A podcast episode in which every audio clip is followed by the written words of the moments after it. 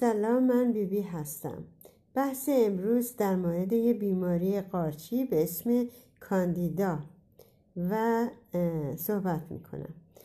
این بیماری قارچی بعضی وقتا با خودش بیماری برولیا و بلتروز هم میاره و که علتش هم همین پنیسیلین ها یا آنتیبیوتیک و غذاهای بد و بیخوابی و استرس و ترس و ورم داخلی بدن باعث ویروس عفونت و باکتری باعث میشه و بیشتر و بیشتر قارچ در بدن رشد می‌کنه.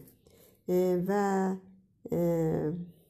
شکر همون شکر سفید یا شکر و شیرین کننده های دیگه و شکرهای تصویر شده و شکری که از ذرت می‌گیرن اسمش لایت فروکتوس شکری که از ذرت گرفته میشه.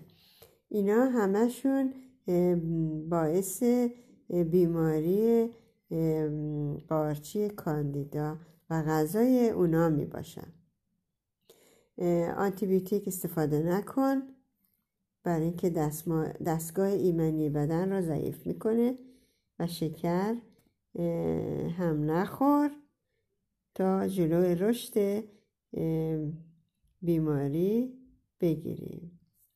روزت خوش.